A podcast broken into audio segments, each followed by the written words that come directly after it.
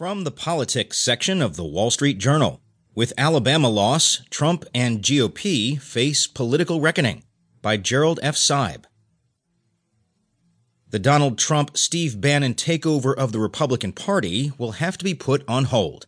Tuesday's Senate race in Alabama represented an attempt by the president and Mr. Bannon, his foremost political strategist, to show that they weren't only in control of the party, but could use their rebellious anti establishment message to